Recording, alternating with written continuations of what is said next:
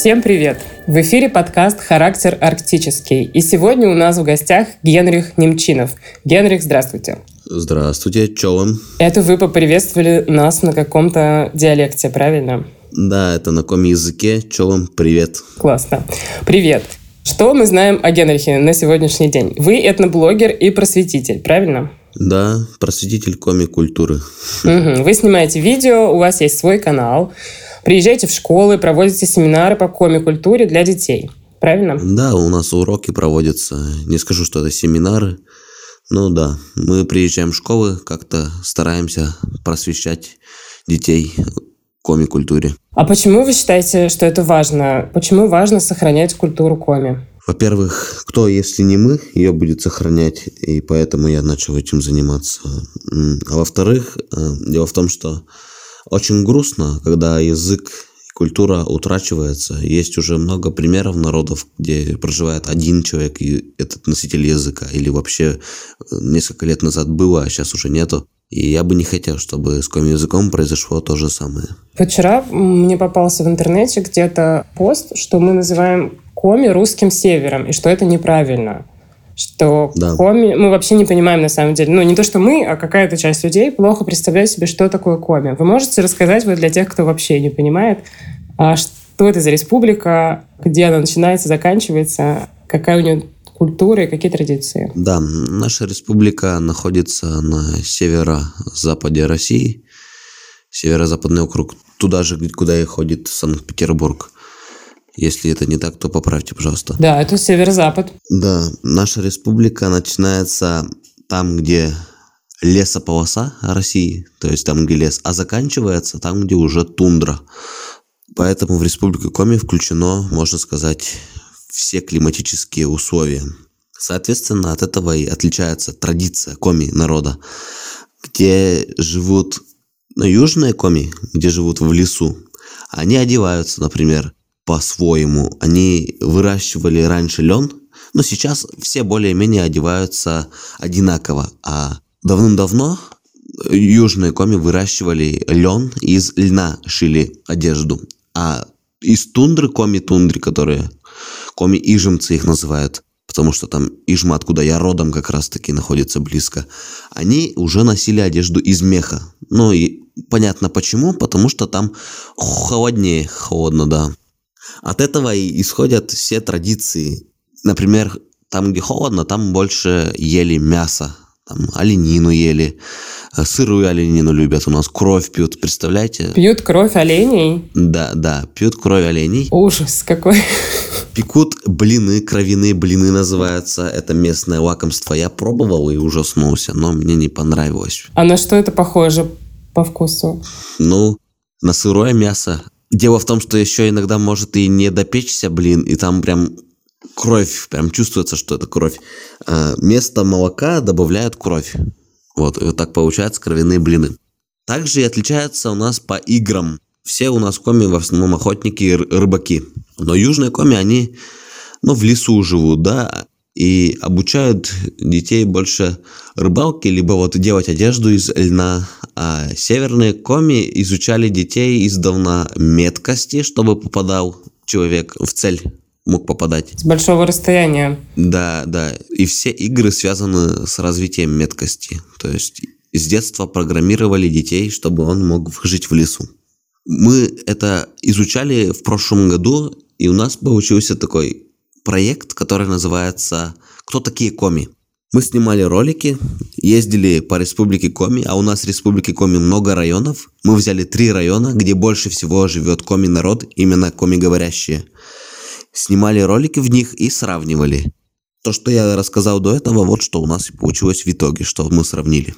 Потом мы роликами поехали кататься по республике, по школам. В городе Сыктывкар, Сыктывкар – это столица республики Коми, тоже провели несколько уроков, рассказали о коми-культуре. А как дети реагируют? Вы уроки для каких классов проводите? Для старших или для маленьких? Ну, у нас все, все классы, можно сказать, есть. Первоклассников, конечно, еще не берем. У нас среднее звено, можно сказать, в основном. Дети реагируют, но сначала мы шили специально для этого проекта костюмы, чтобы наглядно показать, рассказать. У нас же еще есть свои народные костюмы, и они тоже отличаются. дети так-то воспринимают коми-культуру, когда начинают рассказывать о коми-культуре, типа, ну вот, сейчас опять будут говорить про бабушек, про то, как бабушки поют коми-песни, коми-народные песни, но это не так, мы не хотим, мы, конечно, сохраняем коми-культуру, как это раньше было, но мы хотим где-то делать молодежно, и мы делаем это молодежно. Мы пишем еще и молодежные песни, но это уже совсем другой проект. Сначала дети минут пять реагируют на нас, ну типа, ну вот, куда мы попали? Сейчас опять будет вот эти рассказ про прошлое. А потом я начинаю рассказывать, что у меня есть все социальные сети, где по несколько миллионов просмотров. Ну это, наверное, детей сразу восхищает. Да, это такое, чего? У вас просмотры миллионные, вы говорите про коми, вы этноблогер, вы раз, разговариваете на коми-языке, и у вас многомиллионный просмотр, до этого не может быть. Сколько вы зарабатываете? Сразу такой вопрос у них возникает. И все, считайте, наша задача выполнена, мы уже привлекли внимание детей. Потом мы начинаем рассказывать о нашей культуре, викторины проводим, потом показываем наши ролики, а я стараюсь ролики монтировать максимально интересно, максимально динамично, и доступным языком разговариваю, поэтому я считаю, что мы на сто процентов выполняем свою задачу распространения коми-культуры. Я это утверждаю не абы как, а потому что после наших уроков дети оставляют комментарии, пишут сообщения, типа мы были на вашем уроке, посмотрели потом видеоролики, действительно это классно, круто, продолжайте в том же духе. А как вам вообще пришла в голову идея заниматься и стать этноблогером? Я учился в гимназии искусств в нашей столице, в Сыктывкаре. И там у нас было направление. Я учился сначала на художника, а потом перешел на направление, которое называется этнокультурная деятельность. И я там получил образование, этнообразование, где нам подробно обучали коми-культуре, коми-языку. Я заинтересовался таки, этим.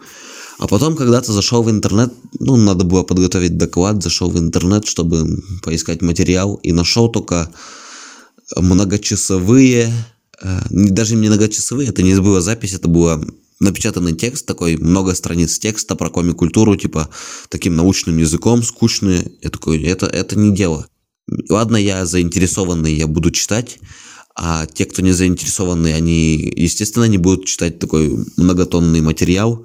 Я думаю, надо, надо сделать как-то динамично, вот этот материал максимально сжать, чтобы людям было доступно всем. А как вы пришли к миллионам показов? Я к миллионам показам пришел буквально в прошлом году, а до этого я пять лет работал на сто просмотров, на двести просмотров. А как вы выбираете тему, на которую вы будете снимать ролик? И что лучше всего заходит? Дело в том, что я этноблогер.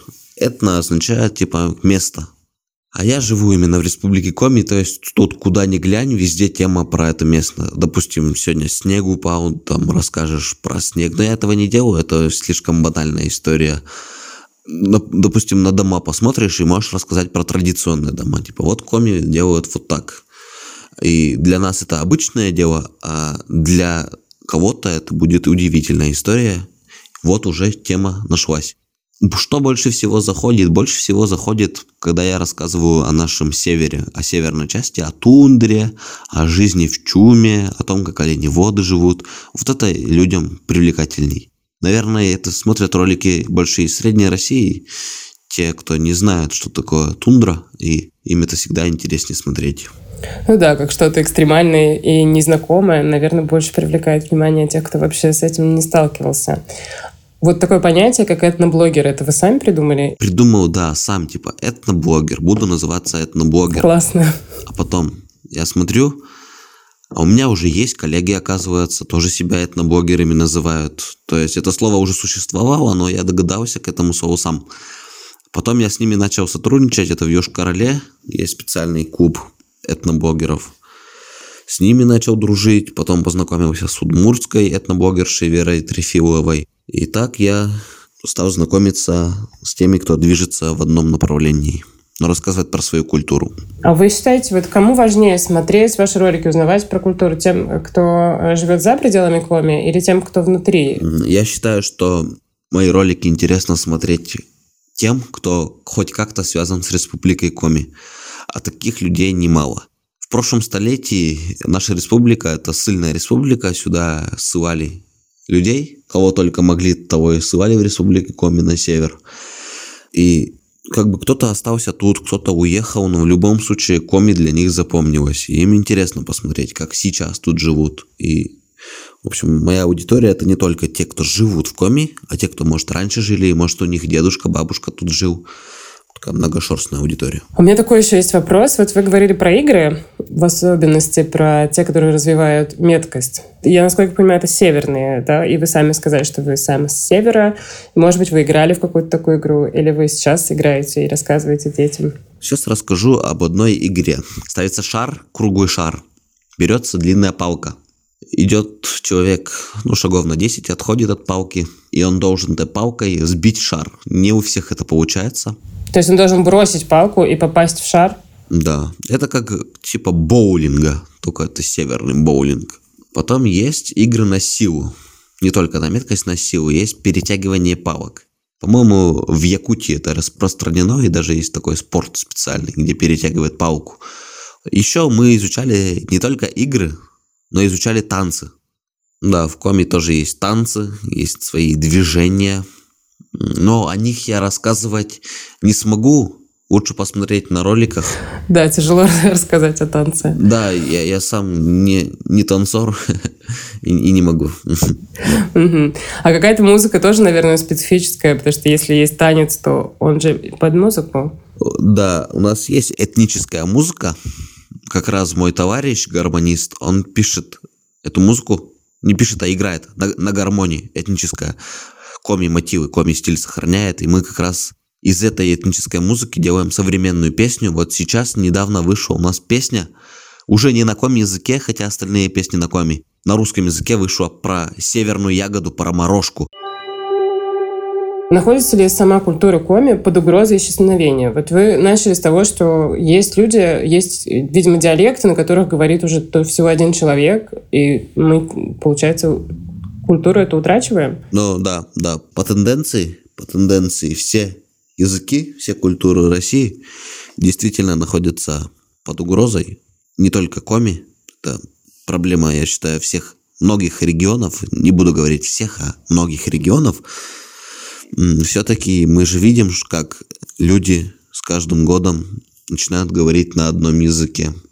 То есть коми-язык все меньше и меньше изучают. Потому что так проще. Как бы коми-язык, он, не скажу, что сложный язык, но детей надо изучать с самого детства коми-языку. А потом уже это сложно. Если ты не находишься в среде коми-язычной, то язык изучить довольно сложно, поэтому каждым годом он уменьшается, может, не так быстро, но в любом случае, если есть уменьшение, есть, это и есть угроза того, что потеряется. Пусть нас сейчас двести тысяч, а может даже больше еще. Но в любом случае их количество уменьшается. Хоть и двести тысяч – это большое количество, но если идет на спад, то угроза существует. И, наверное, такие проекты, как ваш, как раз помогают сохранить культуру и язык. Мне кажется, еще в языке важно, чтобы его учить, нужно очень сильно быть мотивированным, нужна большая мотивация. И если ее нет, ты ее никогда не выучишь. И, может быть, вот как раз такие проекты помогают заинтересовать детей культурой и языком. Да, мотивация должна быть. Вот есть история одна у меня в селе. Приехала молоденькая девчонка. Когда она приехала еще юной, русский язык только знала, коми не знала. Но она попала в среду, где все разговаривают на коми, где в магазине на коми-языке покупают товары, где в школе математику учат на коми-языке. Она постепенно учила, выучила коми-язык, сейчас свободно общается. Ну да, если тебе нужно купить еду, ты можешь говорить только на коми, ты выучишь язык, потому что это необходимость. Да. Так, а как вы думаете, что о народах коми нужно знать каждому человеку? Вообще, я у кого не спрашивал в России, в регионах, типа, знаете, где такое коми? Они сразу говорят, это там, где Воркута, им так запомнилось Воркута, наверное, потому что туда как раз-таки ссылали много людей. Вот, и я считаю, что надо запомнить, что коми – это там, где находится Воркута. Коми – это там, где находится одно из семи чудес света. Маньпупунёр, плато Маньпупунёр – это столбы выветривания. Слышали, да, такое? Да, да, я недавно смотрела фотографии, это выглядит просто потрясающе. И еще про коми третье, что надо знать всем, это то, что у нас был ученый, социолог Питирим Сорокин, который вышел из далекой деревни Турья в Коми-республике, но покорил Америку. Он в Гарварде открыл свой факультет социологии, который до сих пор существует. Да, я был его деканом. Слушайте, потрясающе, я не знала, что Сорокин из Коми. Действительно, он такой пример ученого, который смог покорить Штаты. И он считается одним из сам, ну, очень уважаемых социологов в Америке. И он вот долго был деканом в Гарварде. Написал кучу работ, в том числе «Социология революции». Очень интересная такая штука. Угу. Это наш местный Ломоносов. Я просто училась на социолога, и уж мы много чего читали про Питирима Сорокина. И вот я первый раз слышу, что он из Коми. Удивительно, спасибо, я не знала. Так, у нас остался блиц. Это я вам задам два вопроса, очень коротких, и надо коротко на них ответить. Что лучше, полярный день или полярная ночь? Полярный день. Опишите север тремя словами. Красота, иней, ледоход. Генрих, спасибо вам большое. Было очень интересно с вами разговаривать. Спасибо. Да, с нами был Генрих Немчинов, этноблогер. Зайдите на канал к Генриху и посмотрите его видео ВКонтакте и в Ютубе. И узнайте больше о культуре коми. И для тех, кто слушает нас, вы уже знаете, что качество записи может быть не идеальным, потому что мы записываем наших героев по зуму, потому что они все находятся в разных частях России. Всем спасибо и пока.